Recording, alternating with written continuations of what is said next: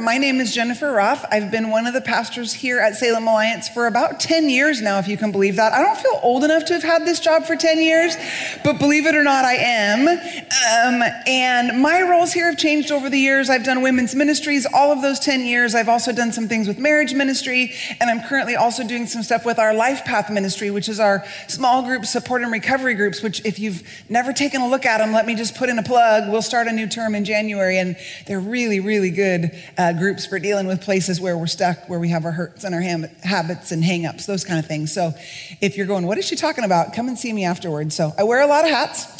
And tonight, the hat that I'm wearing is your speaker at the gathering. We had our women's kickoff event um, three or four weeks ago. And if you missed that and you wanted to kind of get caught up, we did Facebook Live that one. And so you could go back to the Salem Alliance Facebook page and watch that if you wanted to. It's also available on the church website and the women's ministry podcasts.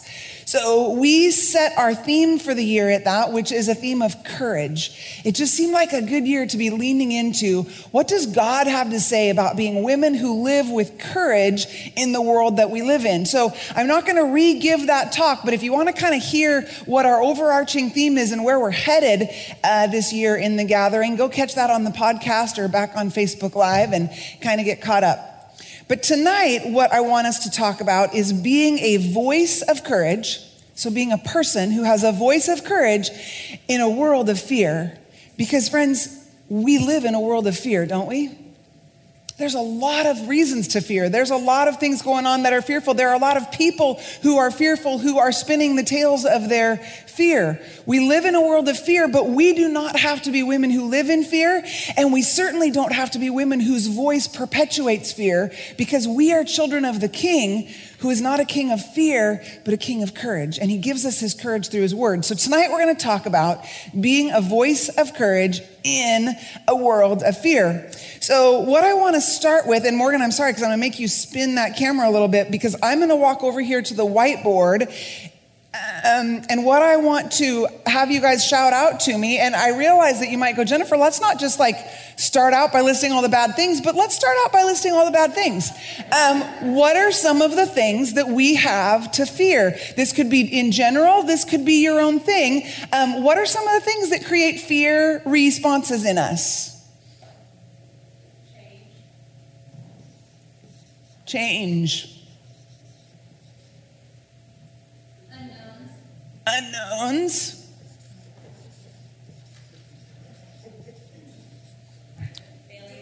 Failure. Failure. Division. Rejection. Rejection.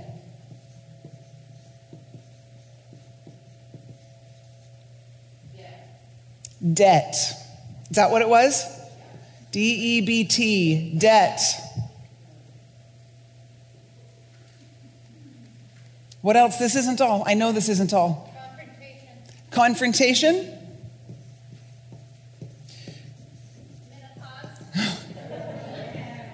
Menopause. Preach it, sister. I'm going to put conflict here with confrontation. Any type of tension or conflict. Oops. Um, could we put um, illness or disease? Pain. Pain, yep. Uh, I'll list one of mine violence. Our world isn't necessarily always a safe place. Depression. Depression. Yep, finances. We're going to put that with debt. And with depression, if it's fair, I'm going to uh, I'm going to just list mental health. There's there's a, a number of things that could fall in that category.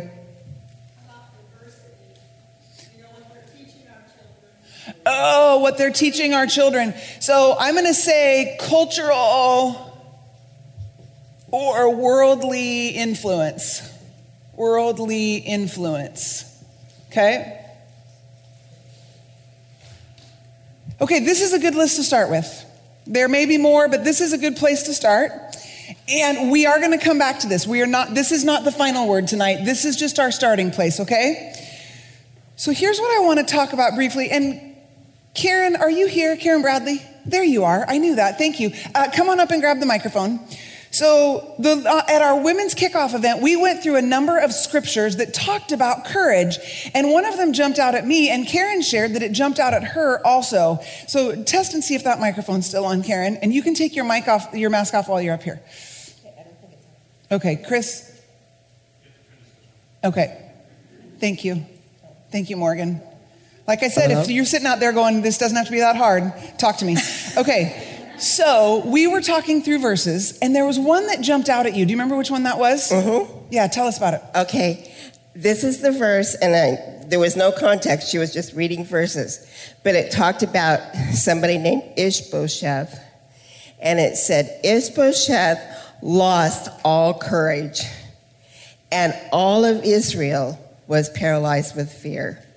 And it just hit me so hard because I realized that one person lost all of their courage, but everybody around him was, was affected by it.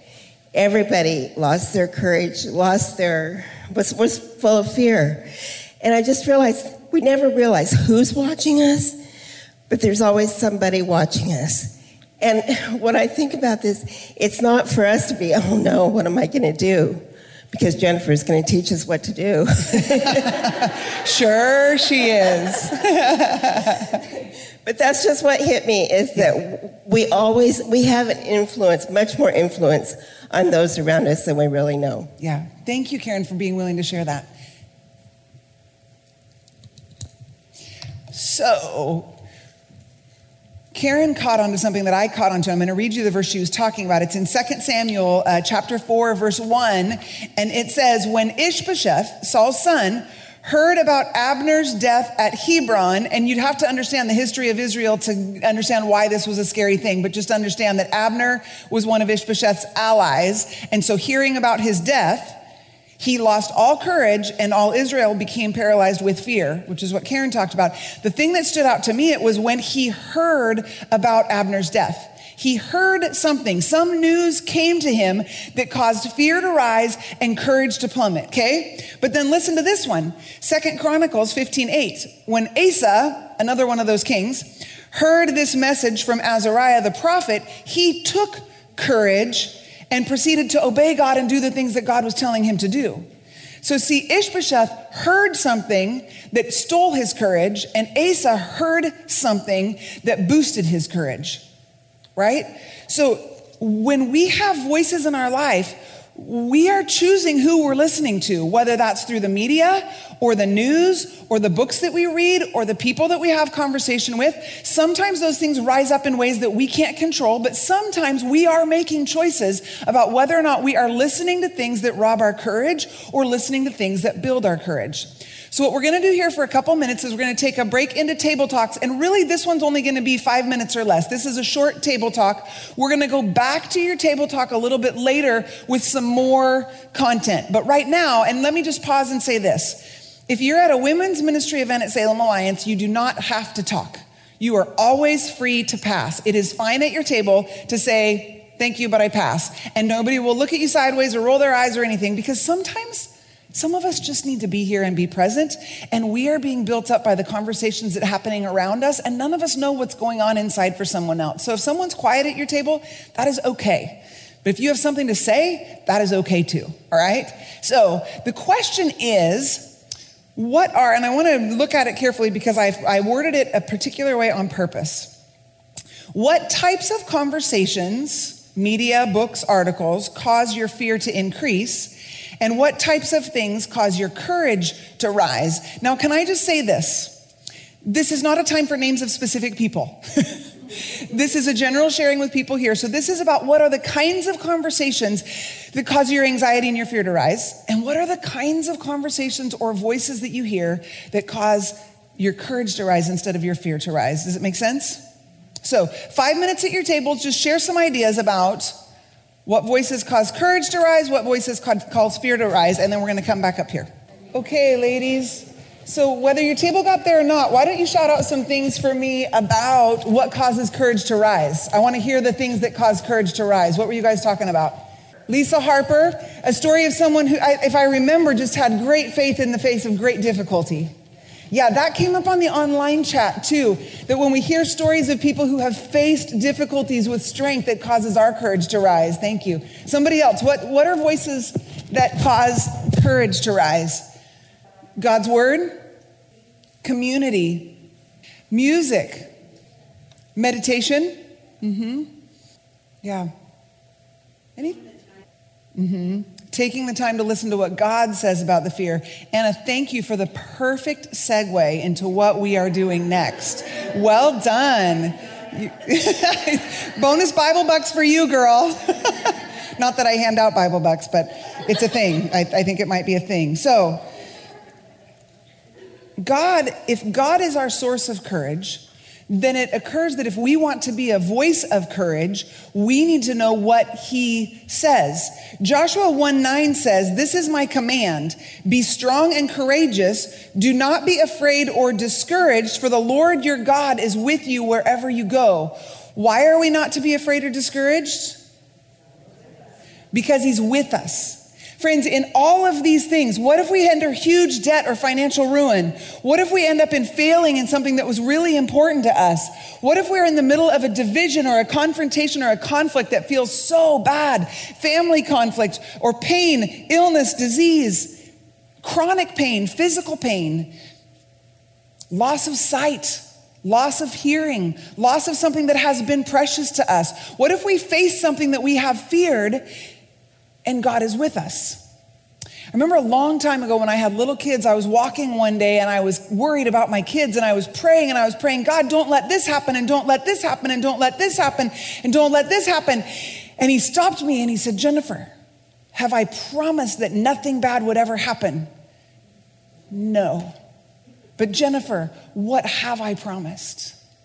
That he would be with me that his presence would be with me no matter what happened. So here's what I want us to do at our tables for the next number of minutes. And you guys, I know you were probably hoping coming that I was just going to give you all the answers, but tonight you're actually going to share the answers with us, okay?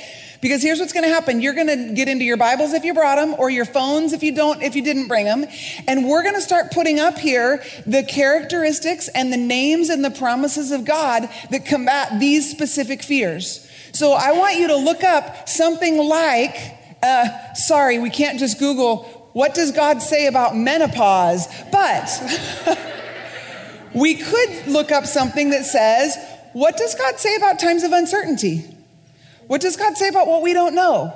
What does God say about? What does His Word say about? You guys, part of this is just get on your phones and realize that they can be a Bible study tool. So, what I'm going to ask you to do is at your tables, talk about this talk about promises and characteristics and names of God that come against these things of fear. And then uh, we're not using the red pen anymore. You're going to come up here and grab this purple pen and you're going to write the reference next to the word that you're like, this is a promise that speaks to this word. Now, if you write the reference next to a word, please keep it up so that you are ready to read it when I call on you, okay? Because we're not just going to look at numbers and say, oh yeah, First Chronicles 2 says that he's good. Okay, now, now what's the next one? John 3 says that he's, we're going to read together the words of scripture that come against these these, these fears specifically. Is this making sense? Like, we're going to school here, we're going to work. So, dig into the word, get out your phone, Google, look at what are some promises and names of God, and put some verses up. They could be general, like Joshua 1 9. We could write that one next to all of them, or they could be very specific about some of the things that are up there.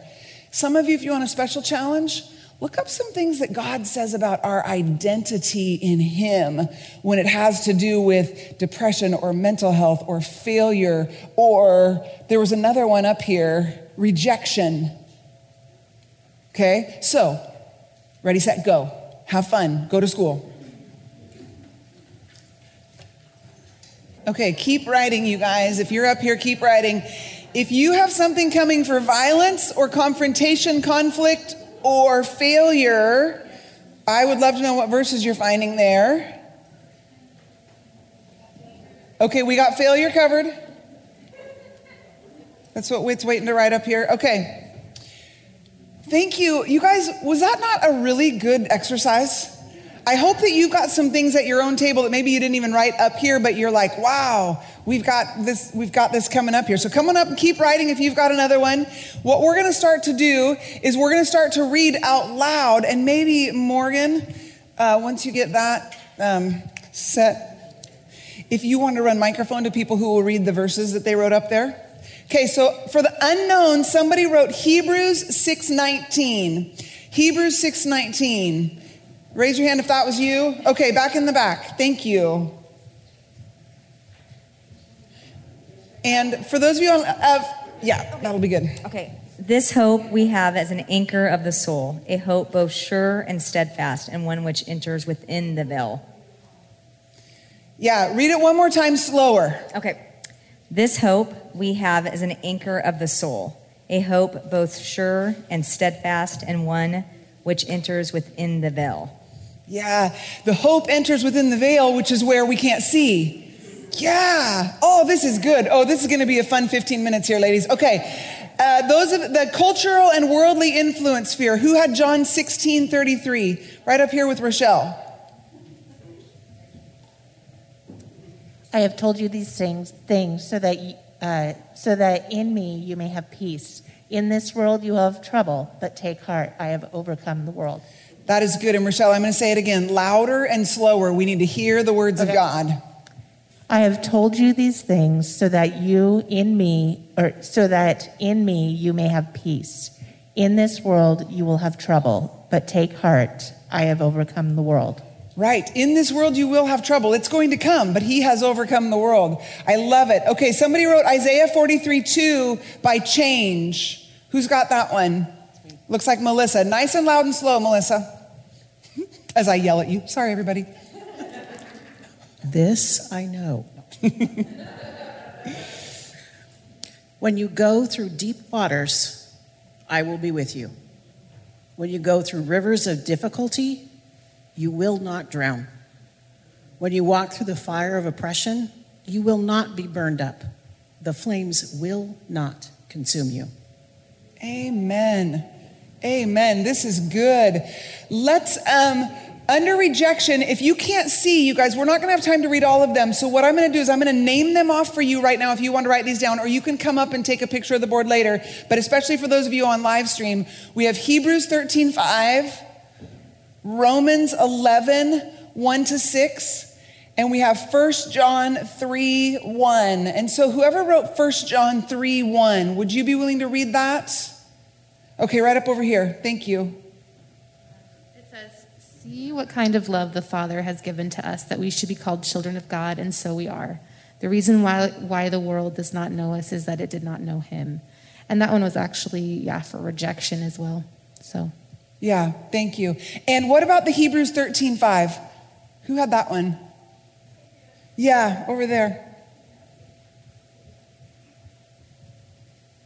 Nice and loud. Well, I don't, I don't have a real good memory, but it says, um, talks about, he says, I will never leave you or forsake you. Yep. And the reason I chose that is because ever since this pandemic started, um, not from the very beginning, I became kind of rebellious, like, I'm not wearing a mask, I'm not doing that, I'm not, I'm gonna go wherever I want. And then I became very, feeling very lonely.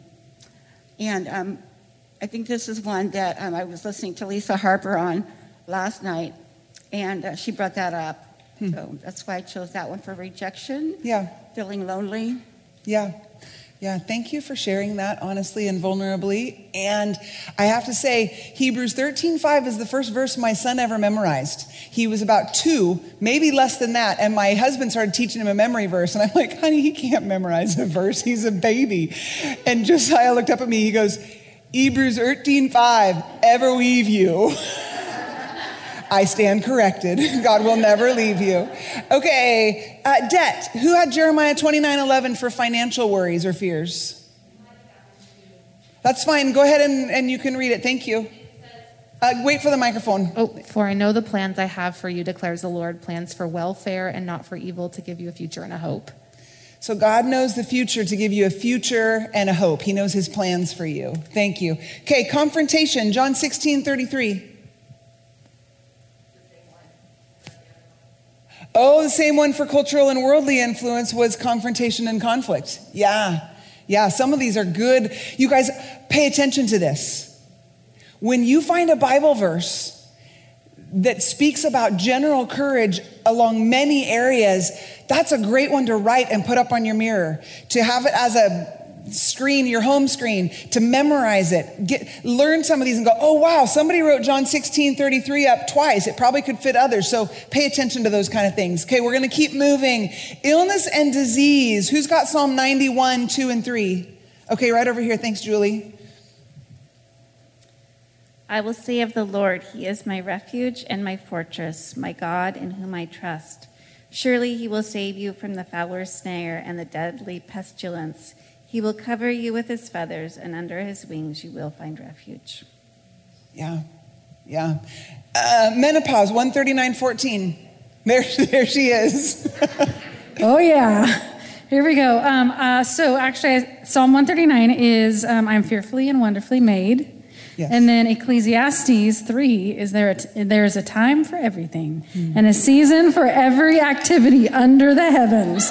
Boom. Mic drop. So if you didn't catch that on live stream, it's or podcast, it's Psalm 139:14 and then also Ecclesiastes three one. let Let's keep moving along here. Failure. Who's got 2 Corinthians four nine? Okay, right up here. Thanks for running the microphone, Morgan. Get my steps in. we are persecuted, but God does not leave us. We're hurt sometimes, but we are not destroyed. Yeah, we're persecuted, but God does not leave us. We might be hurt, but we are not destroyed. Thank you. Mercedes, right? No, I'm Jen. Sorry, Jen. Sorry, Mercedes. Sorry, everybody online. I made a mistake. Okay. Micah 7 8. Who's got that one? We Oh, okay, oh, over here. Thank you. So, who's going to be the reader for Micah 7 8? Just wait for the microphone, Whitney. There we go. Thank you. All right. Again. So, Micah 7 8. Our enemies have no reason to gloat over us. Hmm. We have fallen, but we will rise again. We are in darkness now, but the Lord will give us light. Wow. Yes and amen. Yes and amen. Okay. And Deuteronomy 31 8? Okay. One more. Deuteronomy 31 8. The Lord is the one who is going ahead of you. He will be with you. He won't abandon you or leave you. So don't be afraid or terrified. Yeah. Thank you. Thank you. Thank you. Okay, we're coming around the bottom here. So division. Somebody wrote Colossians 3:14 for division. Right over here. So Colossians 3:14. Above all, clothe yourselves with love, which binds everything together in perfect harmony. Yeah. Above all, clothe yourselves with love, which binds everything. Another one like that is Ephesians 4. Make every effort to keep the unity of the Spirit through the bond of peace. It's God's help that will help us with that. Okay, uh, mental health, depression, 1 Peter 2 9. Angie's got it. You were going to town, girl. You're a scholar tonight. I love it. I love it. Um, but you are a chosen race, a royal priesthood, a holy nation, a people for his own possession, that you may proclaim the excellencies of him who called you out of darkness into his marvelous light. Yeah. Thank you, Angie. Coming around to violence and then pain. So Exodus 14, 14. Who's got that one? Okay, right in the back. Uh, the Lord will fight for you. You need only to be still. Yeah, the Lord will fight for you. You need only to be still. The context of that verse, you guys, the Israelites were at the Red Sea and the Egyptians were coming up behind them. They had nowhere to go. And God said, Watch and see my deliverance today. The enemies you see today, you will never see again. The Lord will fight for you. You need only to be still. Okay, uh, pain, 1 Peter 5.10. Who's got that one? Thank you. And after you have suffered a little while, the God of all grace, who has called you to his eternal glory in Christ, will himself restore, confirm, strengthen, and establish you. Karen, would you repeat that one, please? That's just so good. and after you have suffered a little while, the God of all grace, who has called you to his eternal glory in Christ, will himself restore, confirm, strengthen, and establish you. Yeah, thank you. Many of you know that um, my mom, who passed away January 1st of 2018, had struggled a 10-year battle with chronic uh, pain. And so when you just started reading, Karen, I was like, after suffering for a little while, Sometimes it doesn't feel like a little while, does it? But in the light of eternity, it truly is a little while, friends. And God will restore everything. Yeah, right in the back. Uh, wait for the microphone, please, just so that people on Face Live. Oh, what was that address or the scripture? Oh yeah, yeah. That is uh, 1 Peter five ten. Yeah, uh, friends, thank you for preaching the message tonight. Thank you for coming ready to engage. Thank you for coming ready to be scholars and researchers and look and find. And this is actually the first point I want to make about how to be a voice of courage in a world of fear. Be women of the word. Be women of God's word. And when a fear rises up in you, go to God's word and say, God, what have you said about this? And if you can't find a specific thing about, uh, you know, menopause, if menopause isn't written in the words on the page, you can find a truth that speaks to what is going on in your life because God's word is living and it is active and it is sharper than a two edged sword and it is useful for teaching and rebuking and correcting and training and raising us up and encouraging us I want to read from 1 Thessalonians uh, chapter 5, and I'm going to start in verse 9 right now. I'm going to read three verses for us. It says this For God chose to save us through our Lord Jesus Christ, not to pour out his anger on us Christ died for us so that whether we are dead or alive, when he returns, we can live with him forever. So encourage each other and build each other up just as you are already doing. Friends, this is the gospel in two verses. It is that God, in His goodness and His grace and His mercy, He made a choice. He did not have to. He made a choice to save us rather than to be angry with us. God is a God of justice. God is a God of truth. And he had a choice to make. He could have chosen to save us or he could have chosen to stay in anger because we deserved it, in wrath because that was what our sin deserved. But he chose to save us through Jesus. And when Christ died for us, it was so that whether we are dead or alive, when he returns, we can live with him forever. And that's the foundational basis of our courage is that whatever this world throws at us, we will have eternity with God. He gives us life to the full now, but we still live on a broken planet where there are things, there are unknowns and debt and failure and rejection and change and pain and mental health issues and depression. Friends, we live in a world where these things are our reality, but God is healing those things now he is giving us courage to face the things that He does not choose to heal now, and He has given us eternity with Him when all of that is made well. So while we suffer for a while, we fix our eyes on Jesus, and that is where our courage rises from. So, how do we do this? How do we continue to encourage one another as we are already doing? Proverbs 18:4 says this, a person's words can be life giving water. Words of true wisdom are as refreshing as a bubbling brook. Words of true wisdom are as refreshing as a bubbling brook. So, how do we be women whose words are like life giving water? where the wisdom that God has given us is like a refreshing, bubbling brook, and we are a voice of courage in a world of fear. Well, first of all, we need to be women of His word so that we know His promises, so that we know His names, so that we know His character. Debt, the Bible says that He is Jehovah Jireh, the God who provides pain and illness and depression. It says that he is Jehovah Rapha, the God who heals. He is our friend. He is the God of love. Do a study on the names of God and put those in the places of your fear. So be women of his word, be women who know his character and his names. Here's another thing you and I get to choose which of these words we focus on and which of these words we talk about the most. Yeah, spin it just a little bit. Sorry, I'm going to walk here. So we get to make a choice about what we are talking about the most. Are we rehearsing our illness and our disease and the potential illness and the potential disease and how we're going to stay well and how we're going to stay healthy? Or are we rehearsing that if this happens, God is with us?